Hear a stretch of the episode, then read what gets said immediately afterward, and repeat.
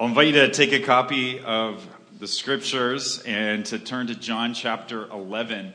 Uh, as a church community, we have been uh, walking our way through John's gospel for the last uh, year and a bit. And um, we have a couple more weeks where we're going to be in here before we um, um, take a little bit of a break from that and, and return at, at, another time in the future. But we began uh, looking at John chapter 11 last week, where um, where Jesus uh, is interacting in a town called Bethany with uh, three of his very dear friends, Mary and Martha and Lazarus, these three siblings. And uh, we saw how Lazarus had become ill, and um, Mary and Martha had sent a message to Jesus. To, they had prayed and said, You know, the one that you love is sick. And it says that, uh, and, and we saw last week how Jesus and John were really emphasizing the relationship of love that Jesus had with Mary and Martha and Lazarus. It says, Jesus loved Mary, Martha, and Lazarus. Therefore, because of his love, he delayed. Because Jesus loved Mary and Martha and Lazarus so much, he delayed and allowed Lazarus to die. And so we spent um, last week really looking at the surprise of that. That we would think the way that we think of love is that uh, Jesus should respond to that prayer, to that message, um, by healing, by coming, by getting on his horse and getting his tail down to Bethany and healing Lazarus. But instead, Jesus' expression of love for Mary and Martha and Lazarus was to allow the illness to continue, for to allow Mary and Martha to experience great loss and disappointment and suffering, for Lazarus to experience um, illness and even death. And we say, well, yeah, we, we know why uh, we get that now because we knew that we know now that Jesus was going to delay, he was going to allow Lazarus to die, and he was going to come and then raise Lazarus back to life, as we'll see in the text this week. And uh, we looked last week at the reality of our resurrection, the resurrection uh, that's promised to everyone. And so we're meant to see our resurrection in Lazarus' resurrection. And so while the, the space between Lazarus' death and resurrection was only four days, and the space between our death and resurrection may be longer than that, that that time is just but a, a sliver of eternity. And so we saw last week how Jesus' love for us sometimes means that we're going through tough terrain through disappointment and suffering and loss. And that in the midst of suffering and disappointment and loss, we do not have to doubt Jesus' love for us. We don't have to doubt his love for us. The fact that we are in uh, times of sickness or times of loss, times of disappointment, is not an indication that Jesus has forgotten about us. It's not an indication that Jesus no longer loves us, but rather it's a sign that uh, Jesus, in, in those times of loss, in those times of disappointment and struggle, wants to reveal himself to us, to reveal his glory, to show his goodness and his grace and his compassion to us in ways that we really couldn't experience apart from those challenging times. Many of us that we know that that's part of our story is that it's in the times of loss, in the times of struggle, in the times of crisis that we have known the presence of God in our lives most clearly. So we're going to pick up the story in, in verse 17 of John chapter 11. I'm going to read to verse 44. So on his arrival to Bethany, Jesus found that Lazarus had already been in the tomb for four days. Bethany was less than two miles from Jerusalem, and many Jews had come to Martha and Mary to comfort them in the loss of their brother. When Martha heard that Jesus was coming, she went out to meet him, but Mary stayed at home. Lord, Martha said to Jesus, if you had been here, my brother would not have died. But I know that even now God will give you whatever you ask. Jesus said to her, Your brother will rise again. Martha answered, I know he'll rise again in the resurrection at the last day. Jesus said to her, I am the resurrection and the life. He who believes in me will live even though he dies, and whoever lives and believes in me will never die. Do you believe this? Yes, Lord, she told him. I, I believe that you are the Christ, the Son of God, who has come into the world. And after she had said this, she went back and called her sister Mary aside. The teacher is here, she said, and is asking for you. When Mary heard this, she got up quickly and went to him. Now, Jesus had not yet entered the village, but was still at the place where Martha had met him. When the Jews who had been with Mary in the house, comforting her, noticed how quickly she got up and went out, they followed her, supposing she was going to the tomb to mourn there. When Jesus reached the place where, where, where, when Mary reached the place where Jesus was and saw him, she fell at his feet and said, Lord, if you had been here, my brother would not have died. When Jesus saw her weeping and the Jews who had come along with her also weeping, he was deeply moved in spirit and troubled. Where have you laid him? he asked. Come and see, Lord, they replied. Jesus wept. And the Jews said, See how he loved him? But some of them said, Could not he who opened the eyes of the blind man have kept this man from dying? Jesus, once more deeply moved, came to the tomb. It was a cave with a stone laid across the entrance. Take away the stone, he said. But Lord, said Martha, the sister of the dead man, by this time there's a bad odor, for he has been there four days. Then Jesus said, Did I not tell you that if you believed, you would see the glory of God? So they took away the stone. Then Jesus looked up and said, Father, I thank you that you have heard me.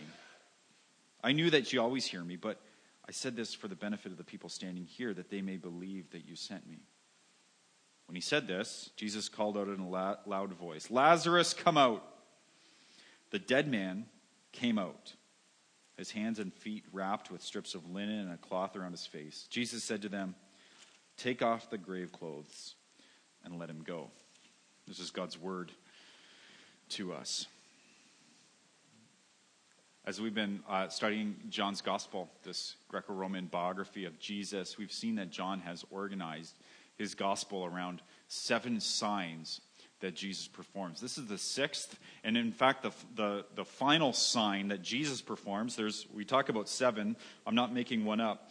The last one is, is the great sign that's to come, the resurrection of Jesus himself. And so, um, in this sign that, uh, that um, of, of Jesus is demonstrating, of course, his power over life and over death he's going to be revealed as having power over death. That, uh, th- that even though trials and crises will come, that Jesus um, is revealing himself to, uh, to us as a God who is powerful, as a Lord and Master who is mighty over death, so that we can be enthralled, so that God can be glorified through this display of love and power. And so Lazarus is a recipient of a great work right? Can you imagine Lazarus after this? You, we all have friends, right, at parties who uh, you're any you know get together you're at. I call them toppers. That any story that you have, they've got a topper. They can top it, right? Anything good that's happened in your life, they've got a, they've got something better. Anything bad that's happened in your life, they've got something worse. They can top any story, right? I think Lazarus would be a topper, right? He'd come to parties and be like, "Oh, that's that's great. Did, you, you know, I used to be dead, and now I'm not, right? That's like he, he can top any story. I was dead, and now I'm not, right? That's, that's a great story. And, um, but again, he had to go through, he had to experience death, he had to experience dying, illness, in order to experience this great display of God's glory and power and love and compassion in his life. So the text makes clear Lazarus is dead, right? Earlier in the, te- in the, in the, uh, in the narrative, um, Jesus says he's asleep, which is just a digni- like dignified way of, of speaking of death, but had to clarify for his dull disciples that, yeah, no, Lazarus was in fact dead. And, and, and Mary and uh, Martha are saying, well, if we open this grave, it's going to stink. He was really, really dead, four days dead. And so, in this situation where death has spoken loudly, Jesus speaks a louder word Lazarus, come out. And the dead man raises. This is a sign that validates Jesus' claim earlier in the passage. That's where I want to spend our time this morning, just unpacking this claim that Jesus makes um, that he is, where he says, I am the resurrection and life. Verse 24, he says to Martha, he says, I am the resurrection and the life. Now, John, in his gospel, also not only has seven signs, he also has seven I am statements of Jesus, where he says, I am the light of the world, I am the bread of life, I am the way, the truth, and the life, I am the good shepherd, right? Well, here's this great claim I am the resurrection and the life. And I want to unpack just that statement and how this sign validates that statement with just two thoughts. And the first thought is this is that with Jesus you never really die. With Jesus you never really die. Now this is an understatement, but death is a problem in our world right? Death is a problem. We can get sentimental about it. We can speak in euphemisms. We can fight it off with exercise and diet. But death is this unwanted intruder on our world. We pretend, we try not to think about it as much as we can, even when it's right in our face, right? It's, we try to explain it away. And so people, we know we go to funeral homes, and as we are staring, literally staring death in the face, we say things like, "Oh, she looks really well, doesn't she? She looks great, doesn't?" I'm like, I always think that's such a strange thing to say. She doesn't look great. She looks dead. Like, she looks very dead. It's it's.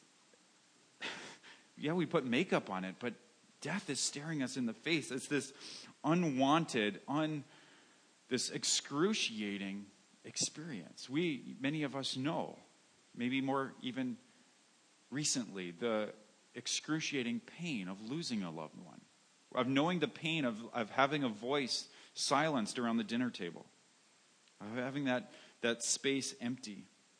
You know the finality of death. And Jesus, in verse 23, it says that he was deeply troubled. He was deeply troubled and he was deeply moved. He was troubled and deeply moved, which is um, a really uh, complex Greek construction of this phrase, deeply moved and troubled. It's, which includes sadness, it includes sorrow, but, but more than that, there's like an indignation, there's an outrage, there's an anger that he's experiencing.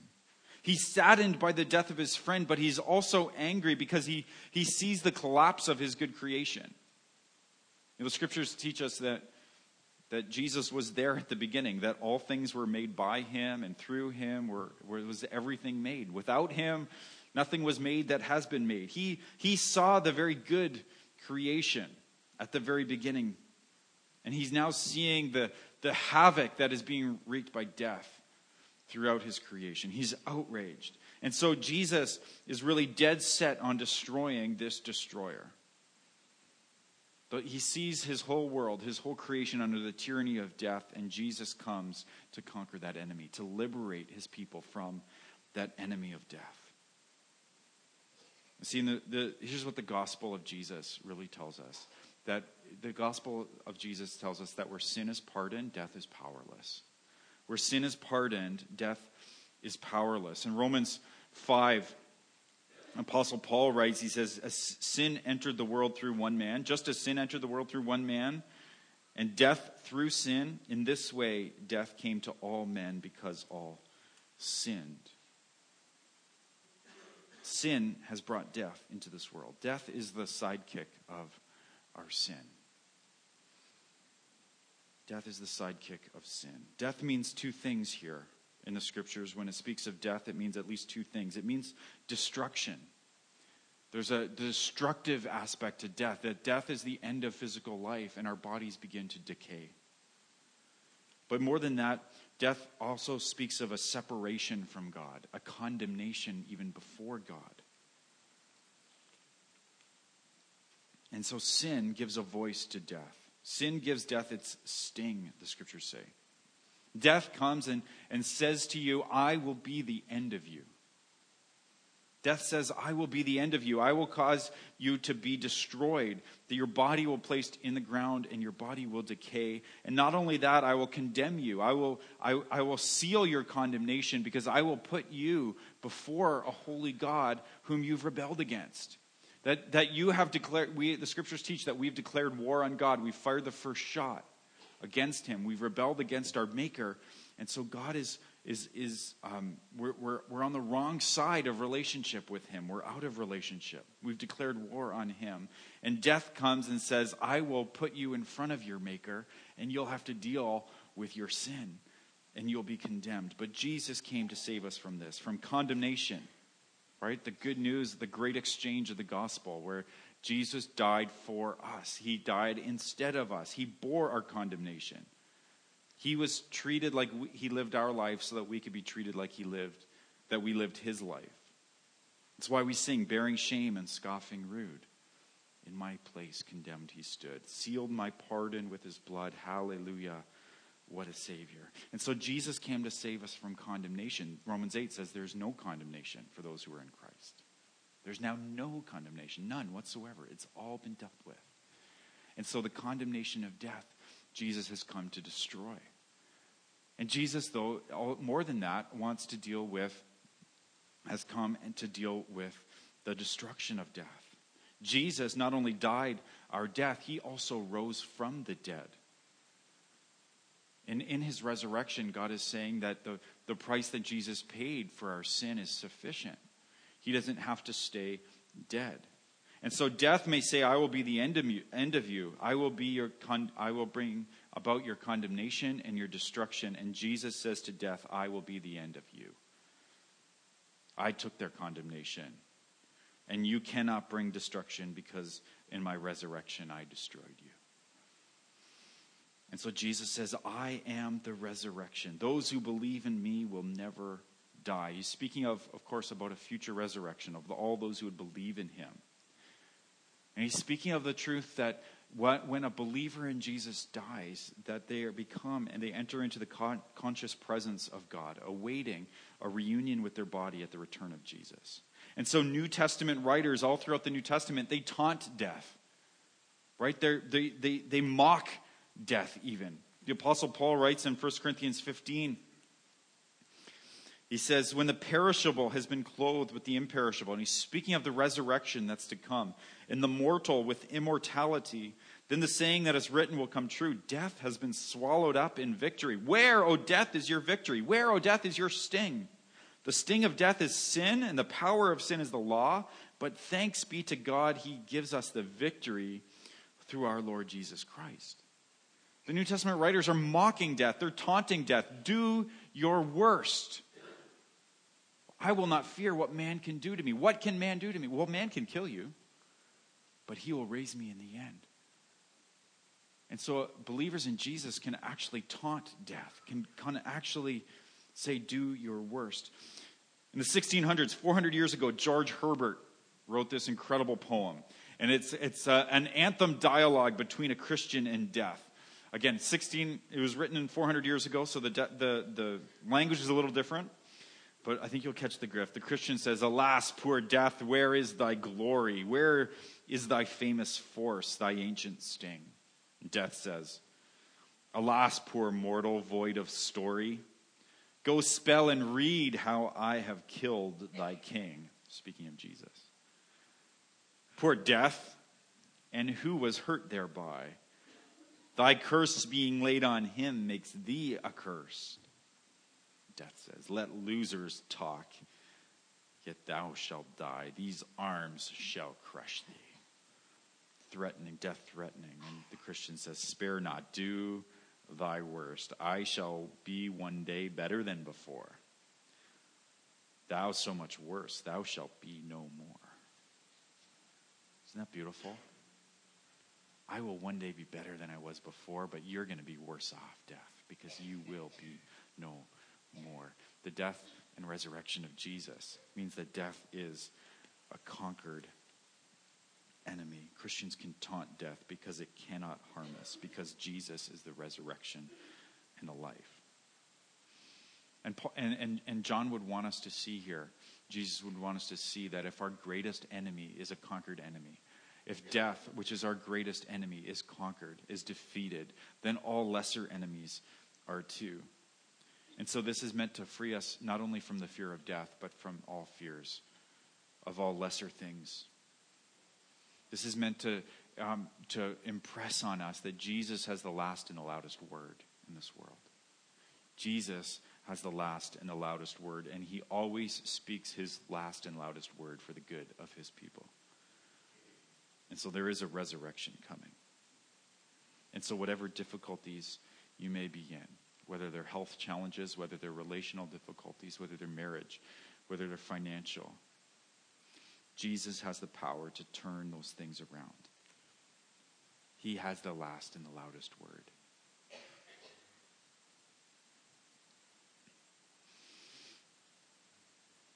This um, story, I think, is meant to is meant to get our hearts aching and yearning, longing for that resurrection that's to come, that kingdom that Jesus will usher in when he returns, this kingdom of righteousness and joy and peace. That the scriptures teach us that God is moving all things towards a point in history called the great day, the great day of Jesus' return.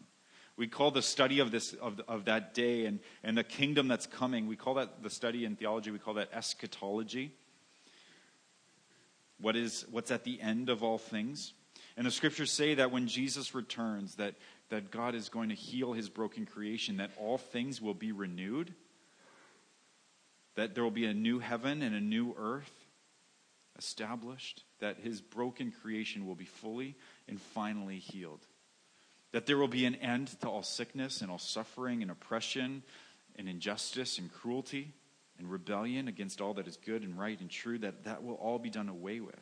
That everything and everyone that would oppose the rule and reign of Jesus would be banished from that kingdom, and that his kingdom will be a, a kingdom of righteousness and joy and peace and that it will prevail in that day. And, and so the scriptures speak of this never ending happy ending.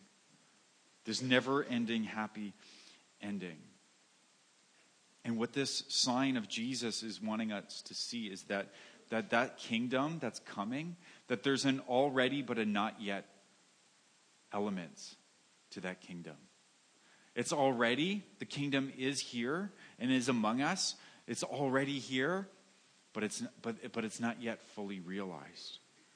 It's, that we, as, as followers of Jesus, are meant to um, embrace the already but not yet salvation, the already but not yet kingdom that Jesus is establishing.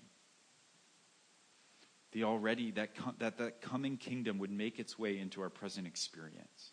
It's already here. And so when we, when we think about eschatology, when we think about that kingdom that Jesus is coming, and, and what, what we're meant to do is we're meant to picture what that's like and see what that's like and believe what that's like, and then pull those things into the present. And so we see that in that coming kingdom, injustice will be banished. And so, as the church of Jesus, as followers of Jesus, we're meant to say, well, oh, there will be no injustice there. And so now, into the present experience, we're meant to work against injustice. We see that there will be no more sickness there, and so we work towards healing and health and restoration and fighting sickness here. We bring those, those future realities, and the church of Jesus, followers of Jesus, are meant to reach forward and bring those things into the present, into the already. And so we, we see that in the coming kingdom that, that, that ignorance of God will be banished. It says the knowledge of the glory of God will cover the earth like the waters cover the sea, that everyone will know God. And so, so we, we see that in the coming kingdom, ignorance of God will, will be no more. And so we work against ignorance of God now. We want God to be revealed to people so that they, they know what He's like in the person of Jesus. We see that, that, um, that there, will be, there will be no more tears, there will be no more cruelty, no more oppression. And so we work against those things now that that coming kingdom would work its way into our present experience that that power of the kingdom would be exper- experienced and expressed now. And some of us i'm afraid may miss out on the already nature of the kingdom. We see that with martha right? Verse 24 um, where, where G- jesus says to her your brother's going to rise again. But martha says i know i know in the future. At the last day he's going to rise again. And no jesus says no i want to pull that future the future reality of the resurrection, I want to pull that into the present day experience.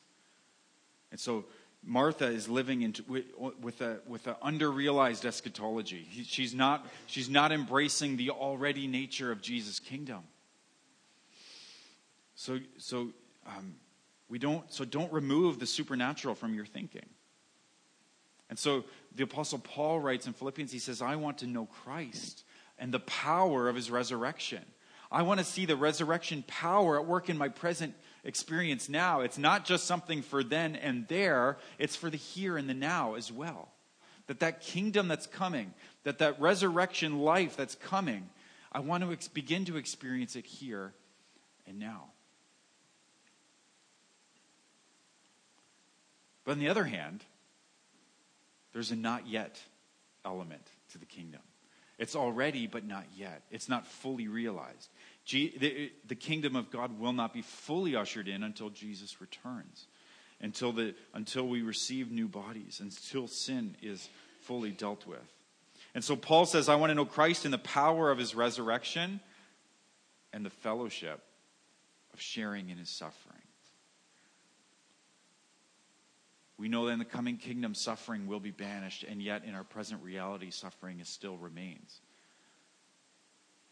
And so some of us may um, struggle with an over realized eschatology. If, if failing to embrace the already nature is an under realized, maybe failing to m- embrace the not yet nature of the kingdom is an under is an over realized eschatology. That we think that all that is there should be in the here and the now, that there should be no more sickness, there, there, that God is always wanting us to be healthy, wealthy, and, um, and, and prosperous and flourishing. That, and so I think that's the, the that's the um, downfall of the prosperity gospel that, um, that many would proclaim today is that they feel, fail to realize the, the distinction between the now and the then. Yes, some, yes, already, but not yet fully. Not yet fully. And what can happen in those kinds of situations where, where, we, where we have that over-realized eschatology and we think that that future kingdom, that all that's true there should be true of me here and now, is that when problems do come, when I do get sick, when I do have financial difficulty, when, when a loved one does die, that we can start to say, well, something, something must be wrong with me. There must be a lack of faith in my life. It must be a sin issue in my life. Well, no, sometimes the way of Jesus is for in the here and the now for us to experience his presence. Um, in persevering grace to come through these struggles. I see this illustrated beautifully in Hebrews. Hebrews chapter 11 is sometimes called the Hall of Fame of Faith because it's this litany of men and women who have uh, lived their lives uh, with faith in God and, and expressed their, their life uh, of faith. And so listen to these words from Hebrews 11 of these people who have walked by faith. Verse 32, it says, What more shall I say? I do not have time to tell you about Gideon, Barak, Samson, Jephthah, David, Samuel, and the prophets. So I've listed a bunch, and I don't even have time to tell you about all these guys who, through faith, conquered kingdoms, administered justice, and gained what was promised, who shut the mouths of lions, who quenched the fury of the flames, and escaped the edge of the sword, whose weakness was turned to strength and became powerful in battle and routed foreign army, armies. Women received back their dead, raised to life again.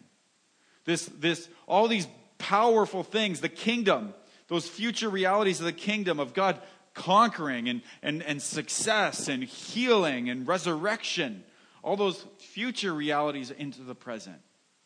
But it continues. I stopped halfway through verse 35. Women received back their dead, raised to life again.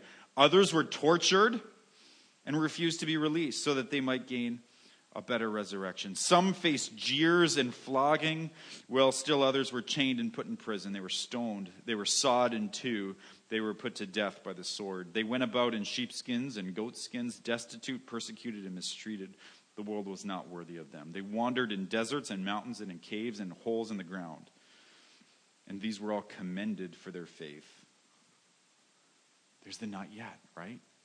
It wasn't, it wasn't like sometimes if we, if we can just focus in on the power and the, and the successes and the, if I'm really following God, my life should be free of pain. So this kingdom that Jesus is ushering in is already, but it's not yet. And as a church, I think we need to embrace both of those aspects that, that we want to see that resurrection power at work in our lives and in our church community and in this broader community. And we expect to see God move in powerful ways. And yet, it's not yet fully come. It's not here in its fullness. So God will sometimes pr- provide for us with supernatural power, and sometimes He'll provide with us, provide for us with supernatural perseverance in the midst of difficulty and loss and disappointment and suffering. And in both of those situations, He's giving us more an experience of more of Himself, which is the best thing that He could give us. Experience of being satisfied with Him. So that was a long way of saying, with Jesus, you never really die. With Jesus, you never really die. Second, shorter point would be that without Jesus, you never really live. Jesus says, I'm the resurrection and I am the life. I'm the life. That there is a kind of life that starts even now.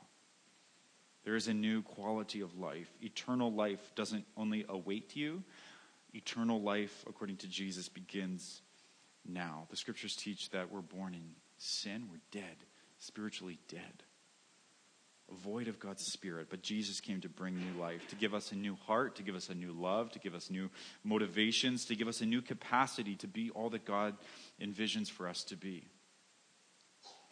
In that great um, theatrical masterpiece, Pirates of the Caribbean, just be careful, it's rated R.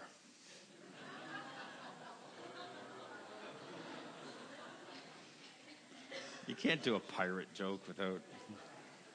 Can't talk about pirates. Captain Barbossa is neither alive or dead. He's this in between state, right, with a curse on him. He says, for, for too long I've been parched of thirst and unable to quench it.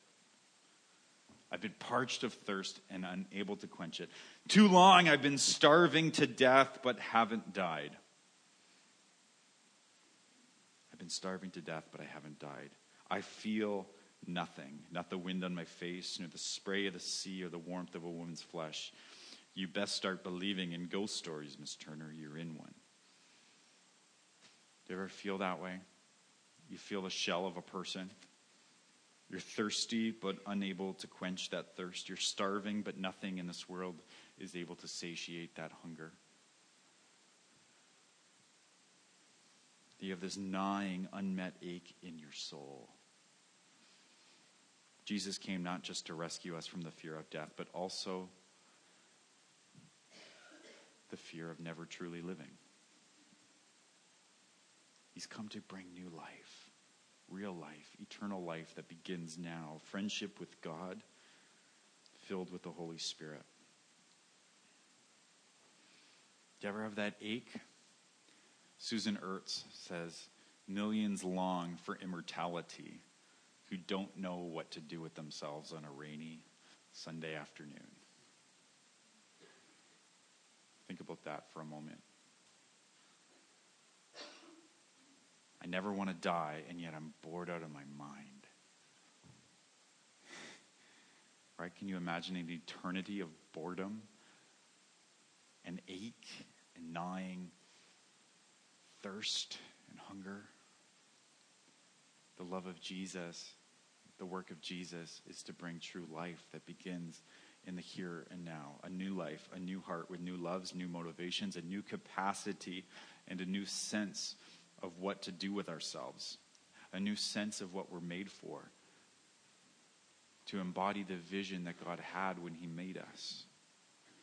And so Jesus resurrects, He brings new life, a new vitality, a new, new affections. Do you believe this? So Jesus asks Martha. Do you believe this? The scriptures teach that this is for those who would put their trust in Jesus. That he invites you to, to follow after him in a life of trust, of trusting that this is, this is the direction the world is really heading towards a resurrection, towards a kingdom that will never be destroyed. A kingdom in, over which Jesus is the great administrator, the great king. And he invites you to put your trust in him, to say, that's, that's what I'm going to stake my whole life on, this being true. I fully, I fully get how this sounds like a fairy tale, right? It sounds like way too good to be true. And, and I know that there's many of us here, or some of us here, who are kind of kicking the tires on Christian faith. We're window shopping this thing and we're not convinced. We have doubts, and you're like, man, staking your whole life on Jesus returning in the sky and ushering in a new kingdom like that and a resurrection, that sounds like a farce. That sounds like a fairy tale. And I get that. And and of course it, it sounds nonsensical almost. And what I'd encourage you, and I said this last week too, but just engage with the resurrection of Jesus. I'd, I'd encourage you just to engage with whether or not Jesus himself was killed and three days later rose again. Because if Jesus did that, if a man can predict his own death and resurrection, he's worth listening to. He's worth listening to. If those are, you know, questions that you'd love to um, that you'd love to engage with, we as a community of, of faith, as followers of Jesus, we'd love to engage in that dialogue with you, in that conversation, in that journey of uh, of discovery of, uh, who Jesus is, why we actually think he's risen from the dead, why we actually think he's coming back to usher in a, a resurrection, why we think he, why we believe, why we're staking our life on the truth that he has power over sin and over death. We'd love to engage with you. We have these alpha groups starting this coming week, and um, there's room in them. You can join, um, and you can talk to me if you're interested. Um, but they, there's kind of a weekly meeting, a no pressure, safe place where you can explore the big questions of life, explore the resurrection of Jesus, explore meaning and purpose, those kinds of questions. So I'd like to close in prayer. Would you join me? Father, would you convince us of this truth? Lord, where some of us are living in fear, fear of death or fear of, of truly living, of never truly living would you remind us of, and would you show us how, Jesus, you are the resurrection and the life? Lord, some of us are, are not fully experiencing the power of the kingdom, not really living in the power of the resurrection that you would intend. And so, Lord, would you put that power on display? We want to open ourselves, our church community, to see that resurrection power. And we want to be faithful, Lord, in, in bringing that future kingdom and pulling that into the reality, into the present day. And so, Lord, we want to be about church that's busy, that a church that's um, active in sharing who Jesus is, so that ignorance of God is banished. And we want to be a church that's active in, um, in, in uh, banishing injustice and oppression from this world, and, and showing uh, cruelty, uh, and showing love and compassion instead of cru- cruelty and oppression. And so, Father, we're asking that you would make us into that kind of a people who have the power to forgive and to be gracious and loving, loving even our enemies and those who would, who would really strongly disagree with us. And Lord, give us also that perseverance to uh, go through struggles, to go through uh, trials that surely will come with grace, with peace, with hope. So fill us with the Spirit of Jesus, we pray. Amen.